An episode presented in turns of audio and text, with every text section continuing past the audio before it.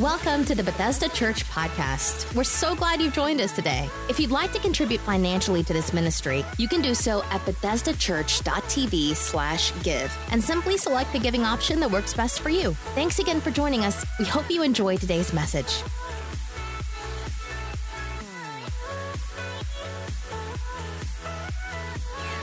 Thank you so much for the morning giving. Uh, Pastor Chad is with our great friends, Pastor Brandon and Pastor Melody at iHeart Church today in Beckley, preaching for them. So I have the privilege of being with you.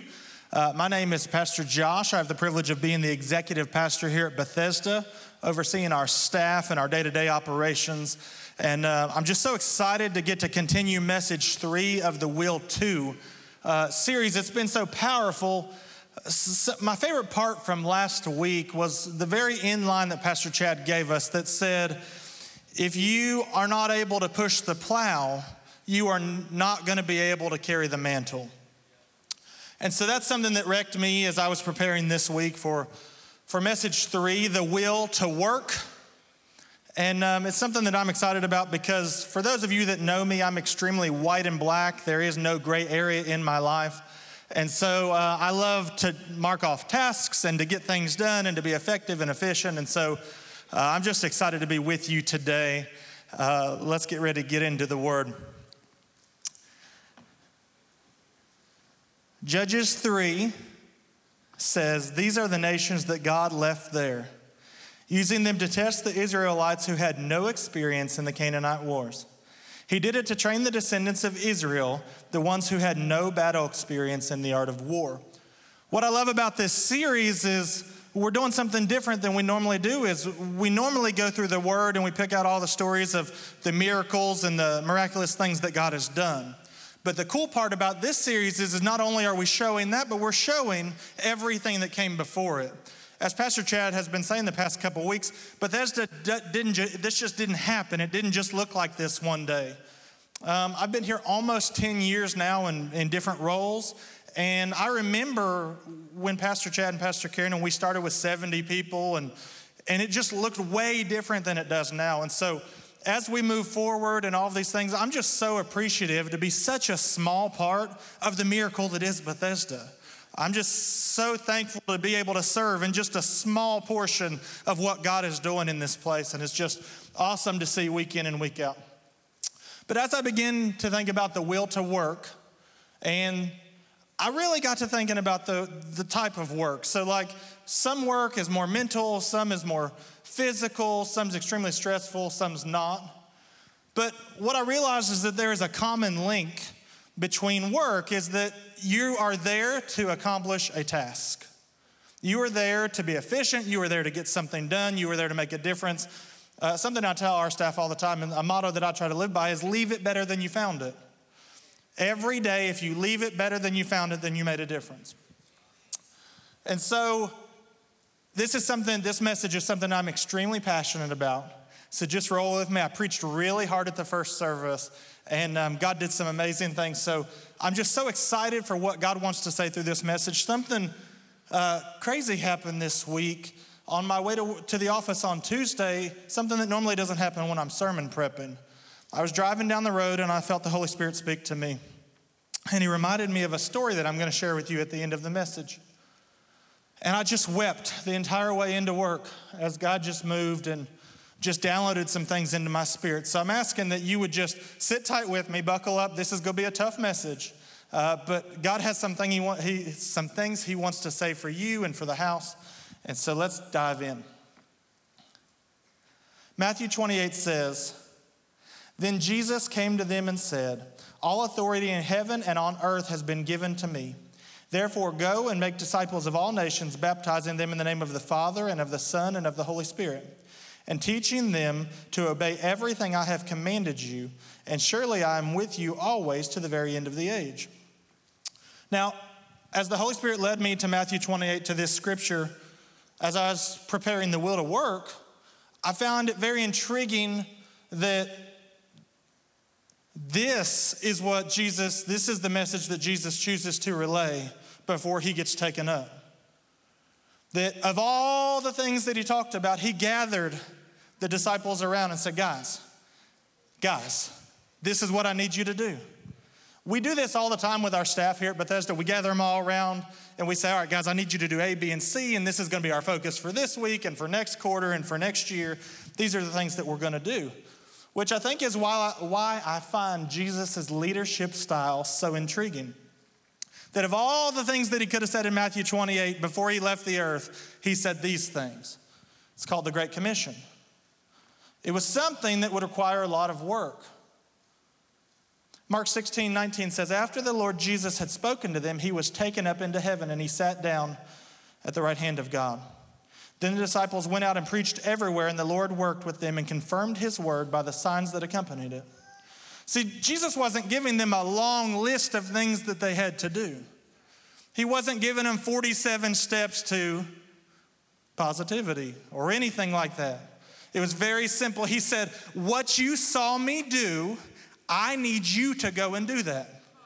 Very simple. What you saw me do, go teach, preach, and minister, I need you to go do that. That's it. Of all the things that he could have told him, this is what he told him in Matthew 28. And as I was studying this, my executive pastor side kicked in, and I said, I wonder how many people it actually does take to reach a city.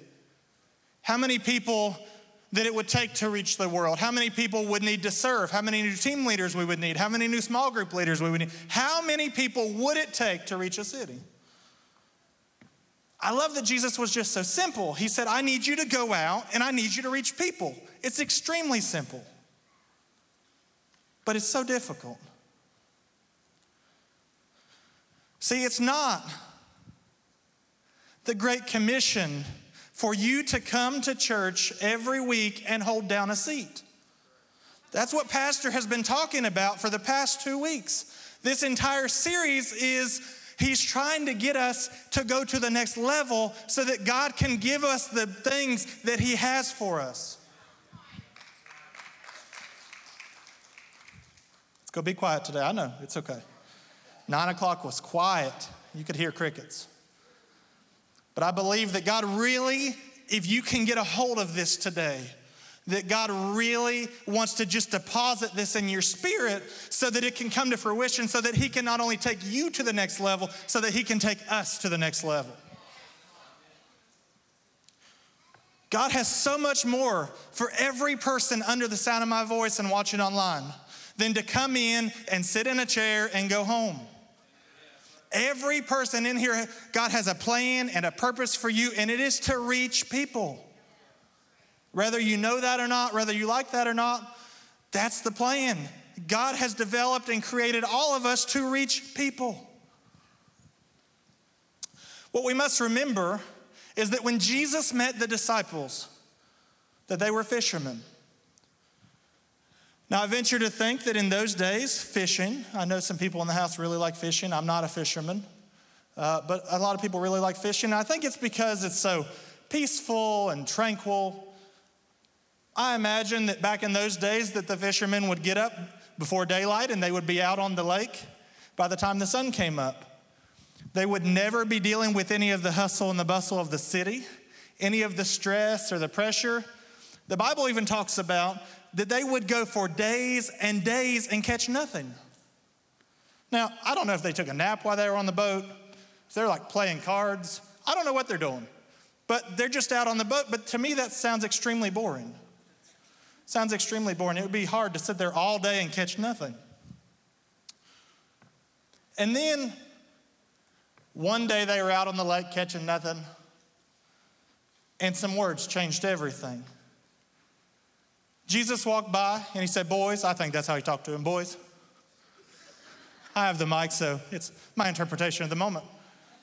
He said, Boys, follow me. And so they dropped everything and they followed him. It was a moment that changed their life. The Bible shows us this in Matthew 4:18. It says, As Jesus was walking beside the Sea of Galilee, he saw two brothers, Simon called Peter and his brother Andrew. They were casting a net into the lake, for they were fishermen. Come follow me, Jesus said, and I will send you out to fish for people. At once they left their nets and followed him. Now, most of us have heard that before. But the most interesting part is when you piece it together with what happens next. Matthew 4:23 says, Jesus went throughout Galilee, teaching in their synagogues, proclaiming the good news of the kingdom, and healing every disease and sickness among people.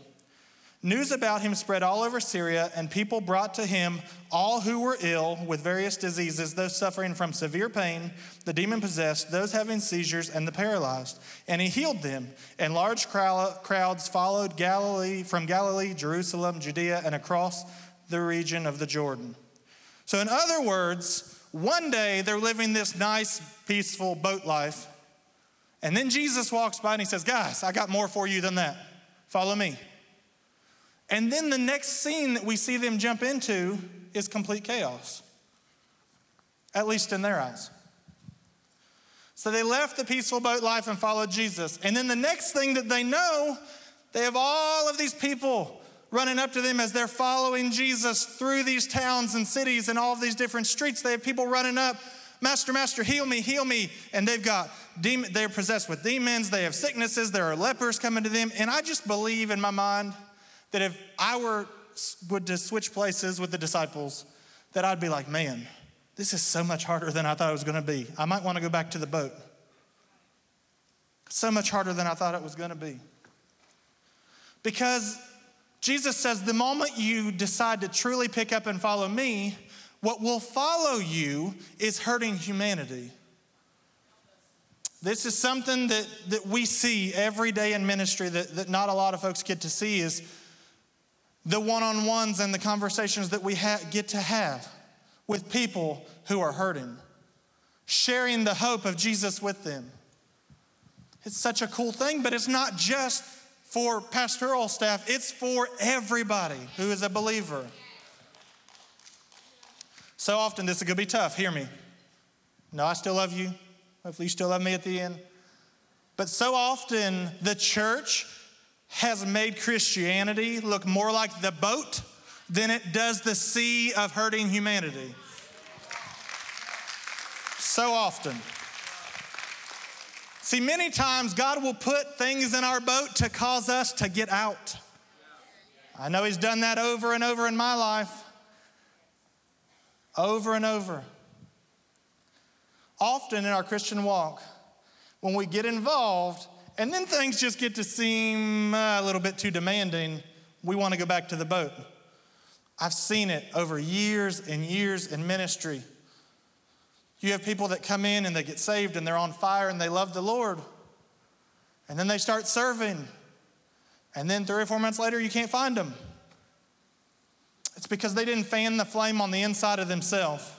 They didn't put the word in and let Jesus just fill them each and every day. Or if they did do that, when they got involved, they said, It's too demanding, I'll come back later. It's so hard to see that cycle repeated over and over. But I need, to, I need you to hear this. If we do not have the will to work, the will to serve, the will to reach others, and we turn and go back to the boat, people will die and they will go to hell.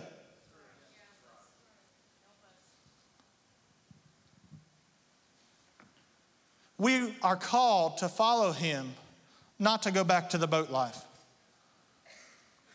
So I'm so passionate and enjoy serving on our dream team is because these are some of the most selfless people I have met in my entire life.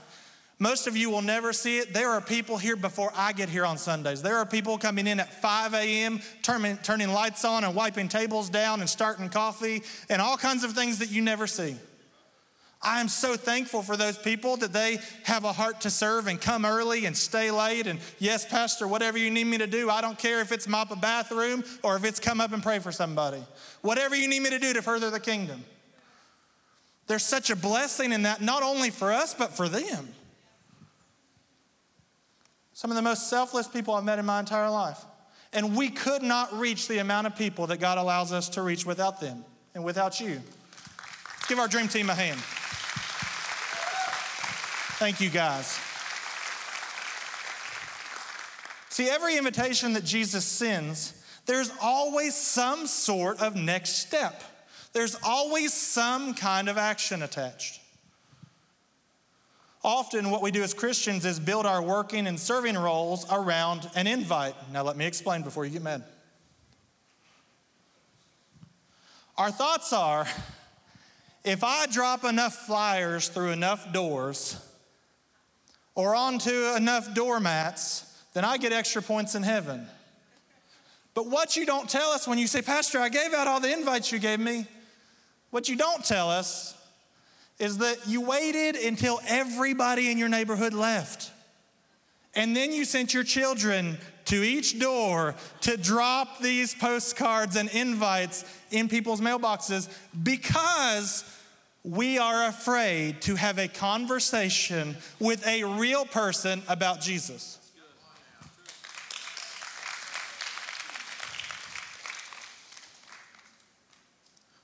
So many times because we just don't want to have the conversation. We don't want to be inconvenienced. I told you it's going to be tough today. We spend a lot of time as the church telling people to come to God's house, and that's great, and you should. I appreciate every invite that you ever give out. But at some point, there are people that will never walk through the doors of this amazing building. At some point, we as believers, we as carriers of hope of the message of Jesus Christ, we have to meet people where they are on their terms in their homes. And that's how we truly make a difference. That's why in the story of the Good Samaritan, he wasn't the Good Samaritan because he stopped. He was the Good Samaritan because he got involved. We are called to a great involvement, not a great attendance. We are called to have the will to reach and serve others and work as he did. We must connect people with their action step. We have to. We have to give them their next step. And today I want to show you a couple of examples of the will to work and how it will always cost you something. It's a story that I've preached many times from the end, many times from the end. And most of you know it. That's why I love this series, is because we're not just focusing on the amazing thing God did, even though that's amazing. We're focusing on the struggles and the process and the battle that it took to get there. So, you've heard us preach the story before of Paul and Silas at the prison in Acts 16, where suddenly an earthquake came and the doors flew open and the chains fell off, and they were so excited, right, that God intervened and He came through on their behalf. And they should have been. That's amazing. Which is all true, but I want to show you the beginning, the struggles, and why they were in prison. A lot of times, we as believers ask God and we plead with Him, God, break into my prison, break in, break off my chains, God, intervene in my life. And He will, and He's faithful.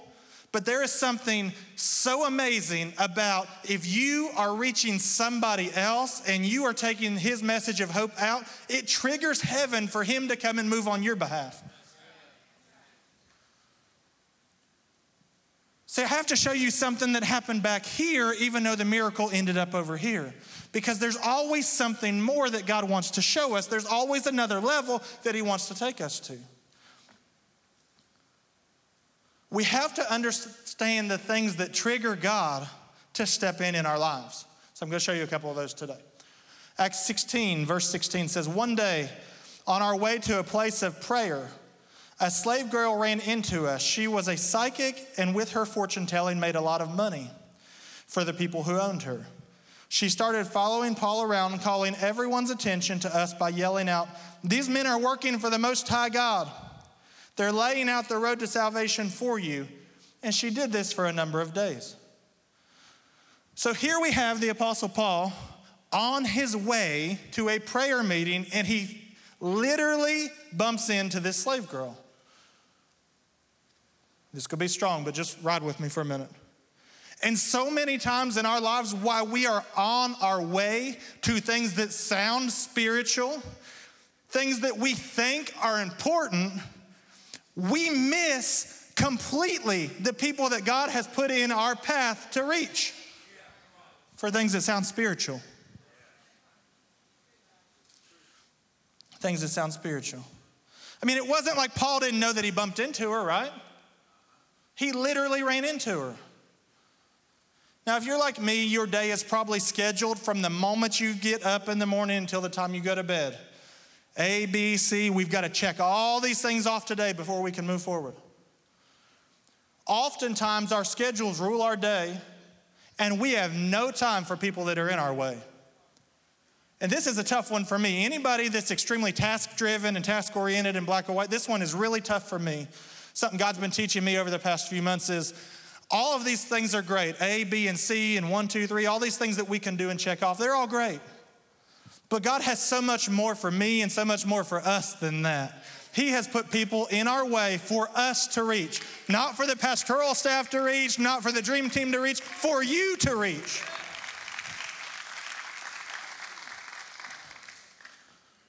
What we must remember is that at some point, hear me, at some point, we were the person that was in the way. Who am I to not stop for somebody that's in my way when there were others that stopped for me?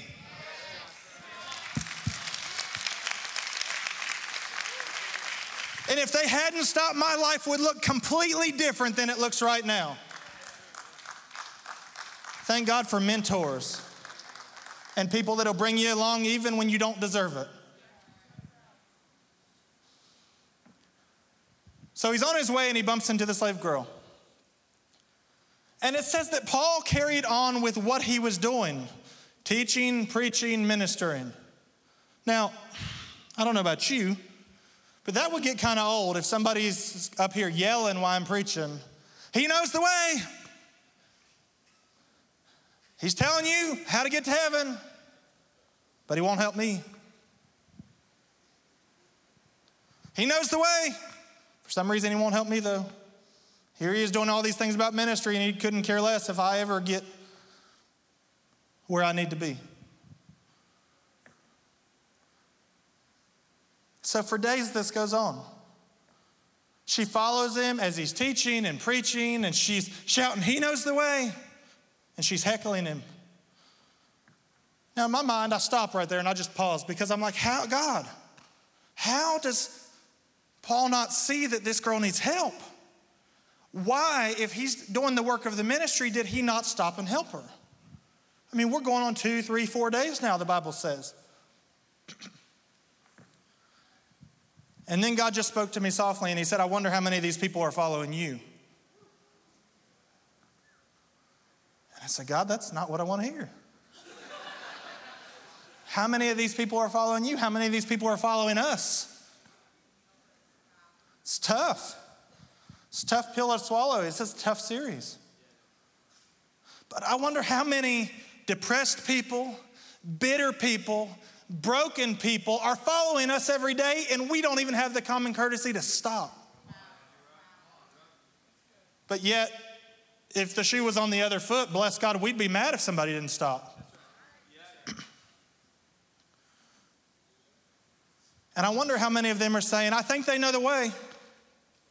I think they can help me, but they won't. I think they know the way. I think they can help me, but they won't. They refuse to.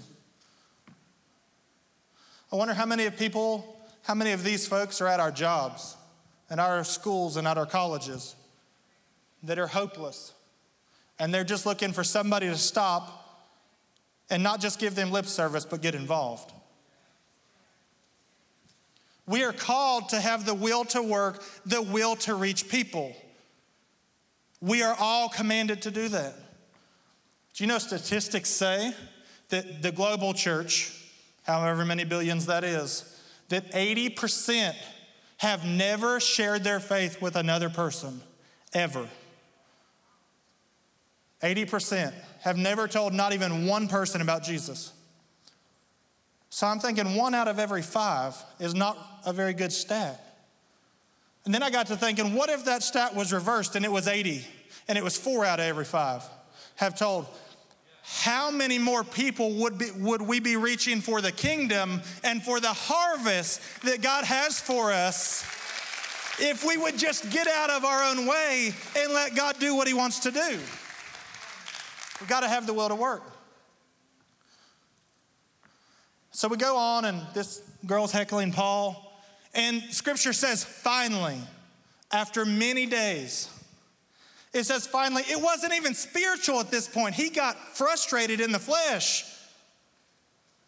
And scripture says, until Paul finally fed up with her, turned and commanded the spirit that possessed her out in the name of Jesus Christ, get out of her, and it was gone just like that. It wasn't even spiritual. Bless God, go. Why didn't you do that four days ago? And why did he put up with it? I don't understand that. So I began to dig a little deeper. Reaching others will always cost us something. It will always cost us something. See, action doesn't look like invitation because with invitation, you can hit and run. Bless God. Here's the flyer. I'll see you next week. Means you don't have to get involved. Have you guys ever been having a conversation with somebody one on one and you know the next sentence that's about to come out of their mouth is going to be something that they put in your court and you're going to have to deal with it? Many times we don't even get to, well, not see y'all later. It's good to see you. We turn and walk away because we're afraid of getting involved, afraid of stepping in. Involvement looks like when you stop and you roll your sleeves up and you get involved and help someone. It is not that difficult of a theory to grab hold of. That's right, I'm preaching good, I know. Because when you stop and you get involved and you help somebody get free, guess what? All the mess that was on their life is now sitting in your living room for you to take care of. It's called the transference of burdens. See, Paul found out that now the girl was free, that he was about to be bound. We never read this part of the story because it's not the fun, feel good part. I gotta hurry. There's a reason why he ended up in chains and in prison because he was willing to get involved. And see, Paul knew what it was to get involved. That's not something that was missing from his life. But it is interesting to me how, for whatever reason, different seasons in our life, that we tend to get involved and then we don't. Roller coaster. And when we're up, we're up, but when we're down, we're down. And it's interesting to me of all the people that have come and told me over the years, well, Pastor, when my college schedule changes, I'm going to come and serve whatever you need me to do. I don't care if it's vacuuming a floor. Pastor, when, uh, when my job changes, I'll be there. Pastor, when so and so can serve with me, I'll come. Or what about when my kids' sports schedules change? It's a tough one, isn't it? Because there's nothing wrong with any of the things we just talked about. But the Bible talks that there is always structure and there is always order, and there are priorities that are more important than everything that we just listed on that list. And one of our top priorities should be reaching others and reaching lost people. I mean, if Jesus left the 99 to go for the one, then who am I not to go after that person? We're so thankful for the 99, but we exist for the people that aren't here yet. We're so thankful you're here. Thank you. But we exist for those that aren't here yet. We exist for those who are far from God. And so he found out that because she was free, he was about to be bound. We use so many excuses. We've all done it. And I know we know we all know how to stop. We have to be intentional, but we all know how to stop. But here's the interesting part that I dug into more. It says, Paul knew how to stop, but only a few verses before this, he stopped for someone else. So why would he stop for someone else and not stop for our slave girl? And that's what really baffled me as I was preparing for this message. There's another story, two or three verses before our text in Acts 16. It's a story of a lady named Lydia. Now, the Bible tells us that she was very wealthy. She had a nice house, and she said, Paul, will you stop and will you come home with me? See, Paul had been on his way to a prayer meeting. Isn't that funny how it's so similar? And he bumped into her as well. And she said, Will you stop? And any, long story short, her whole family ended up getting baptized. And she said, Paul, can you come to my house?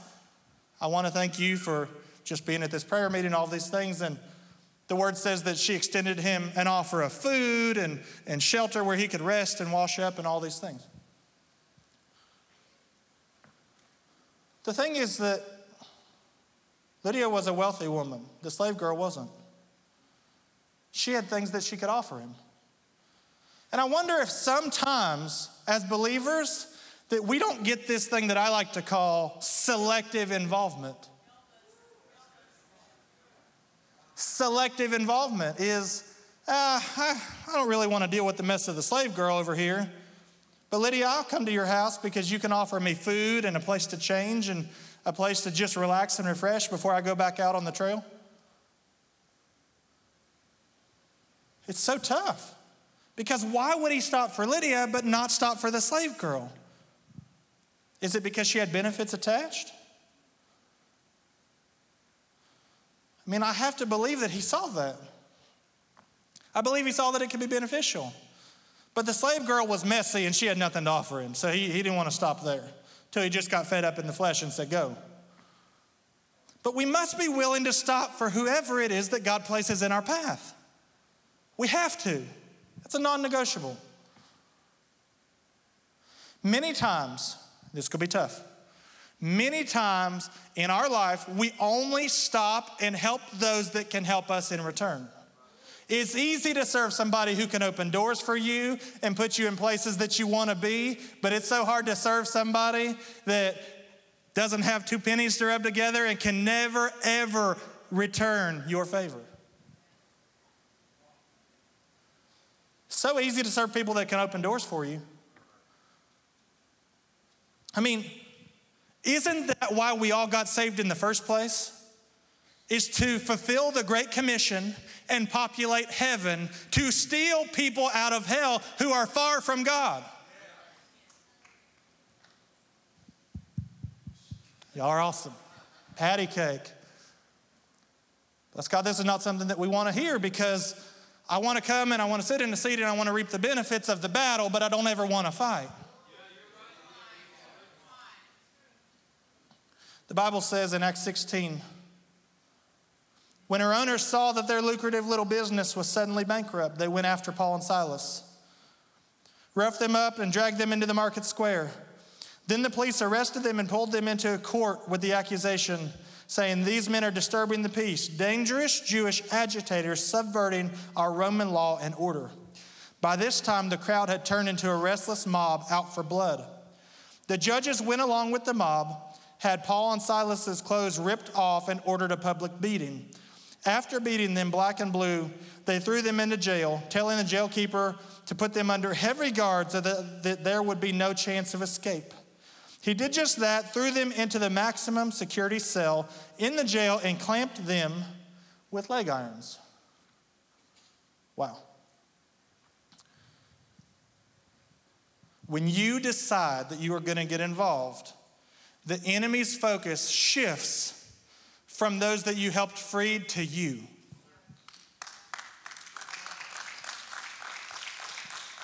The enemy's focus shifts from those that you helped, and now it's a bullseye on you.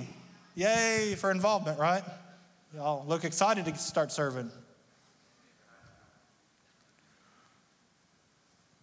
But we normally start at the next verse, at chapter 25, or at verse 25, where it says, Suddenly about midnight. Paul and Silas were praying and singing hymns when an earthquake shook the jail. But that's not where it started. They had been through a lot of things before they got to this point of the miracle where God intervened. And when they got the chains on their life because they got involved, God said, Leave the rest to me because you got involved, I will get involved. That is for somebody today.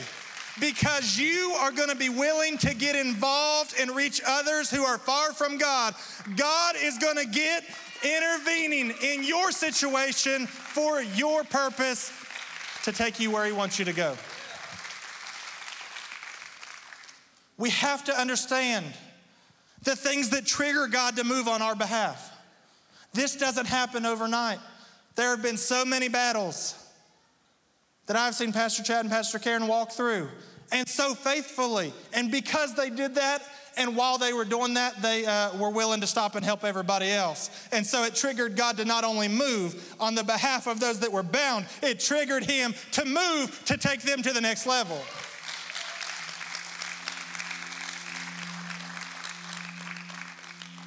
God says, I promise you that if you help the slave girl, I'll help you in the prison. We don't want to hear that because that means that I got to do something. It means I've got to take an action step because it's awesome to come in and get my coffee. And if you're new, I love you. We don't expect you to serve. Bethesda's a place where you can belong before you believe. But baby, after you've been here about six or eight months, it's time for you to serve. It's time for you to give to somebody else instead of just reaping benefit after benefit. We have to have the will to work, the will to serve, the will to reach people. Pastor Chad tells us all the time that if we will do what we can do, then God will do what only He can do.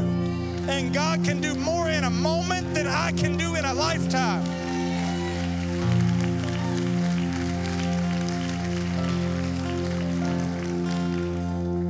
We all have people in our daily paths that we are the only people that can reach them. So my choice is, my, my question is today is what is your choice? Are you gonna choose to stop and help the people that are in your path? Or are you gonna choose to go on about your way, hoping that somebody else will reach them? But what if that never happens? Is there blood on your hands?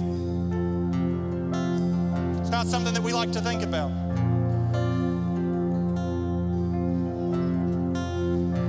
So many times we get so busy doing kingdom business that we forget to ask, hey, King, what do you want me to do? How do you want me to reach somebody today?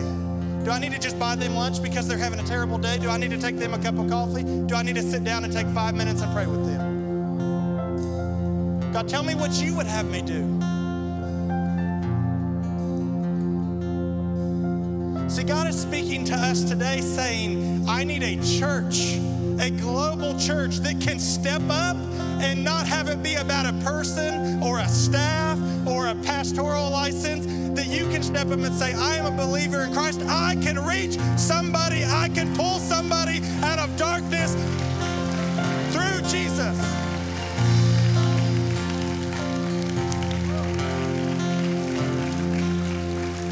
We are called to be those that unwrap people from bondage. And just because the, commit, the Great Commission isn't cool anymore doesn't mean it changed.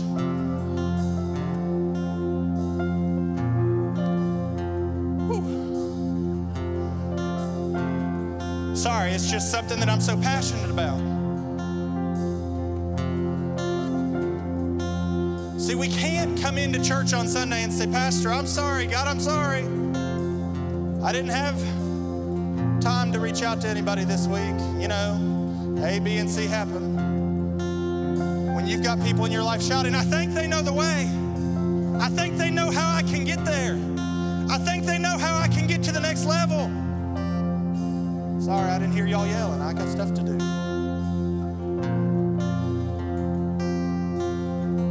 Because all that is doing is that's us going back to our boat and saying, No, I want to be where I'm comfortable. God, I don't care what you've called me to do, I want to be comfortable.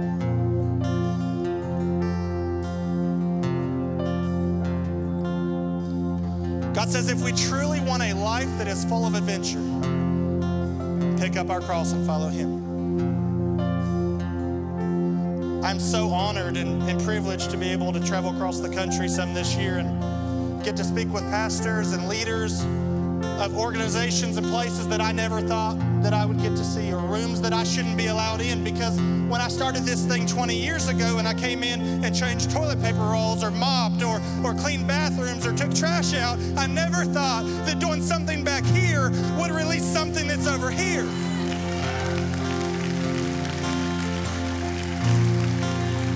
There's something so special about serving, about having the will to reach others will unlock something in you and take you to places you never thought that you could go.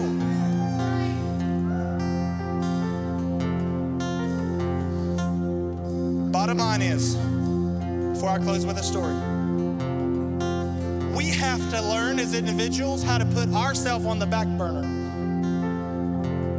You know why Bethesda's so successful is because it's never about one person. It's never been about one person.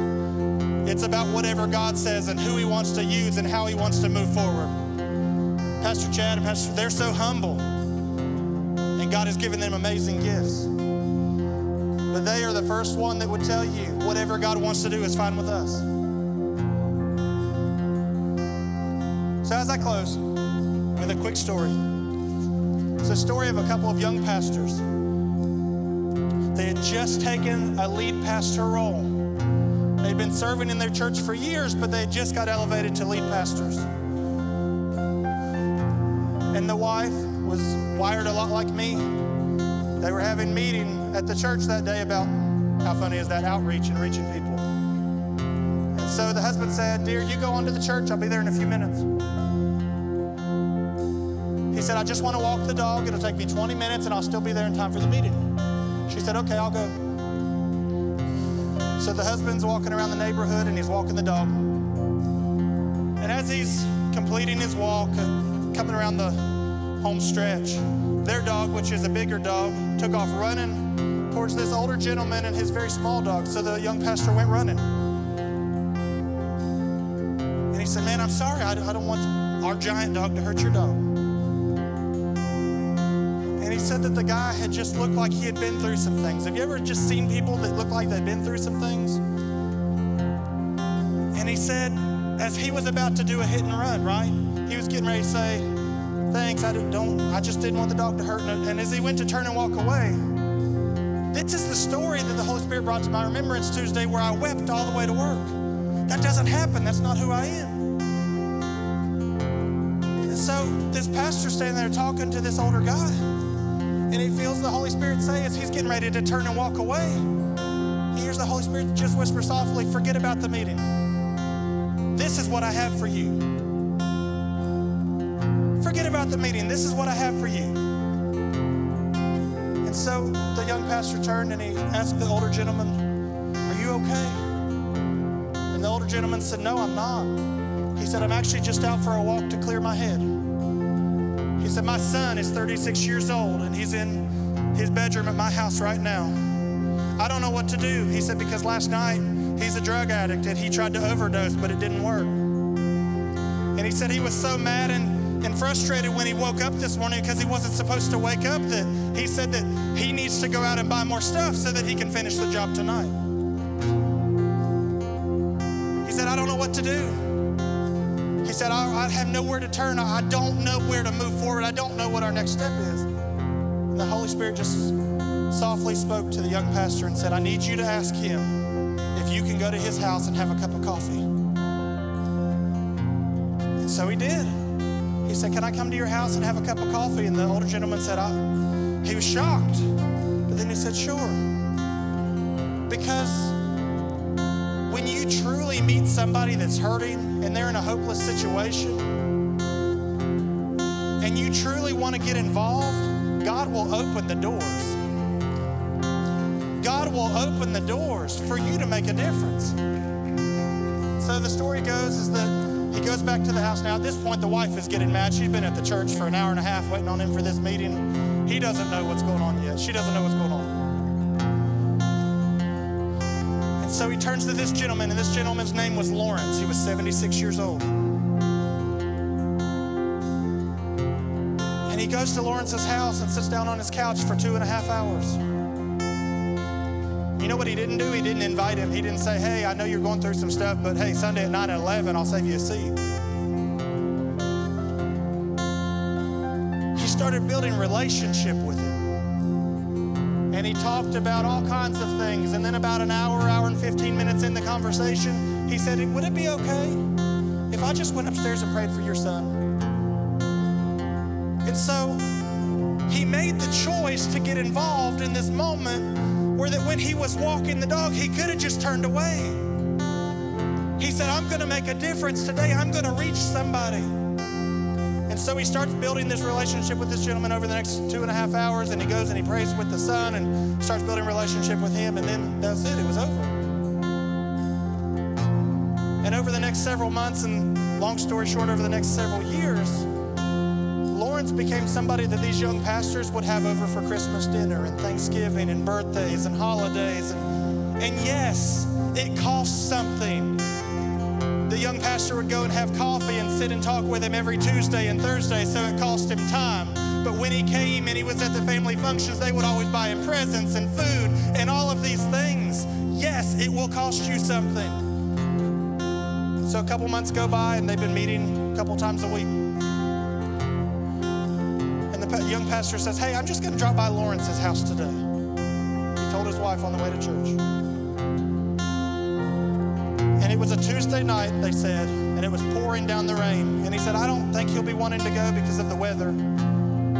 But as he drove by his house, standing out in the pouring rain was not only Lawrence, ready to go, riding with him to church, but was his son, who was the addict, said, You know what? I'm going to go because I want to see what this is all about.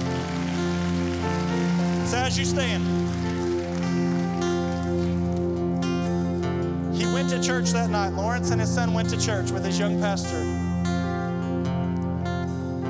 And they went through their service and he preached the message. And the first hand that went up on the altar call, 76 year old Lawrence, he said, I need something that nobody on this earth can give me.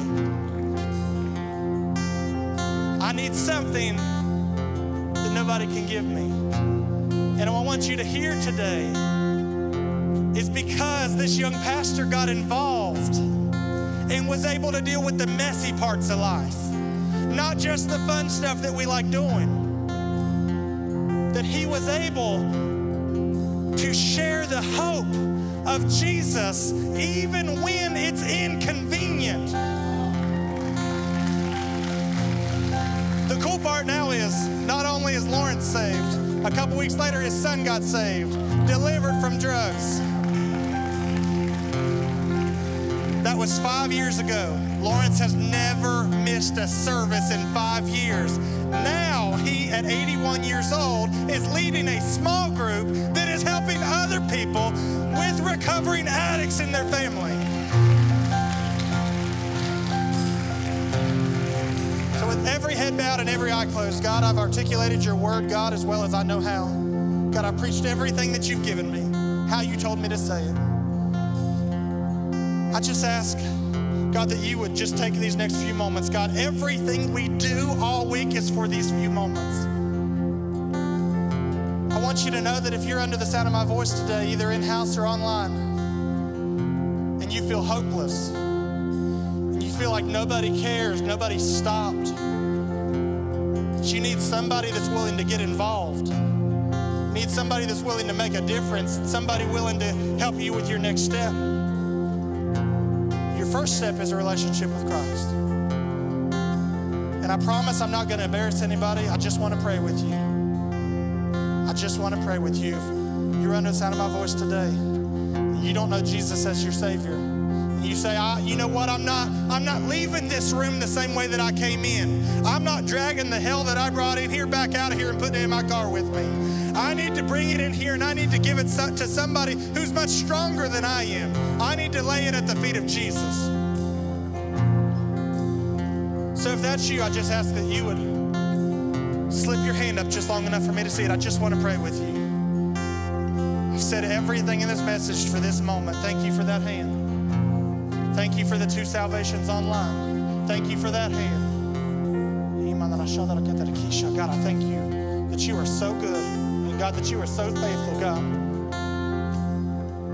And if that's you, if you raise your hand, we want to we want to celebrate with you, but I want I want to pray with you first. Bethesda, let's pray so loud that our, our own ears can hear it. Dear Heavenly Father, God, I'm a sinner. I've committed sins, but God, I need a Lord and a Savior. God, I ask that you would forgive me. God, that you would help me go to the next season of my life. God, that you would help me to reach those that are far from God. And that you would help me take my next step.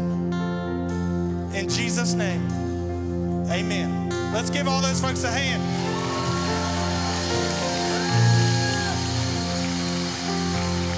Real quick, real quick. Heads bowed, eyes closed. I just want to pray. This is I felt this so strongly at the first service, and I feel it again. You are under the sound of my voice today and you say, Pastor Josh, I know that what I'm doing is not enough. I know that what I'm doing is not enough. God's been stirring something in my spirit. He's been stirring something, telling me that I've got to, I've got to get involved. I've got to reach somebody. He's even as while you were speaking, that He was bringing pictures of people's faces to my mind, people that were in my path that only I could reach. If that's you, I just want you to throw your hand up. I just want to pray a special prayer. Thank you for the hands all over the room. God, right now I pray for every single person, God, that has their hand lifted. God, I thank you God, that you are doing something on the inside of them, God.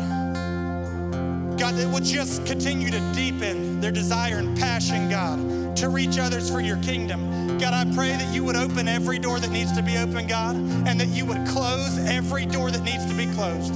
And God, right now, God, I ask that you would be with us each and every step of the way, God, as you empower us, God, to reach those that are lost and hurting in our community, God, and that you would send your presence with us, God, to give us the divine will, wisdom, and words to reach people. And God, we will never fail to give you all the praise, honor, and glory. In Jesus' name I pray.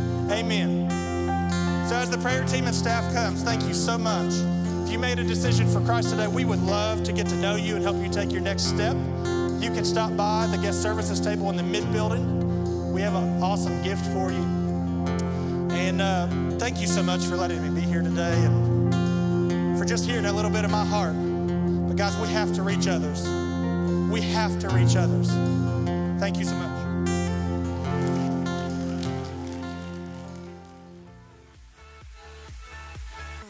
Thanks for listening to this week's message from Bethesda Church. We hope you'll stay connected by following us online. You can find us on Facebook, Twitter, Instagram, and our website, BethesdaChurch.tv. Thank you for joining us and have a great day.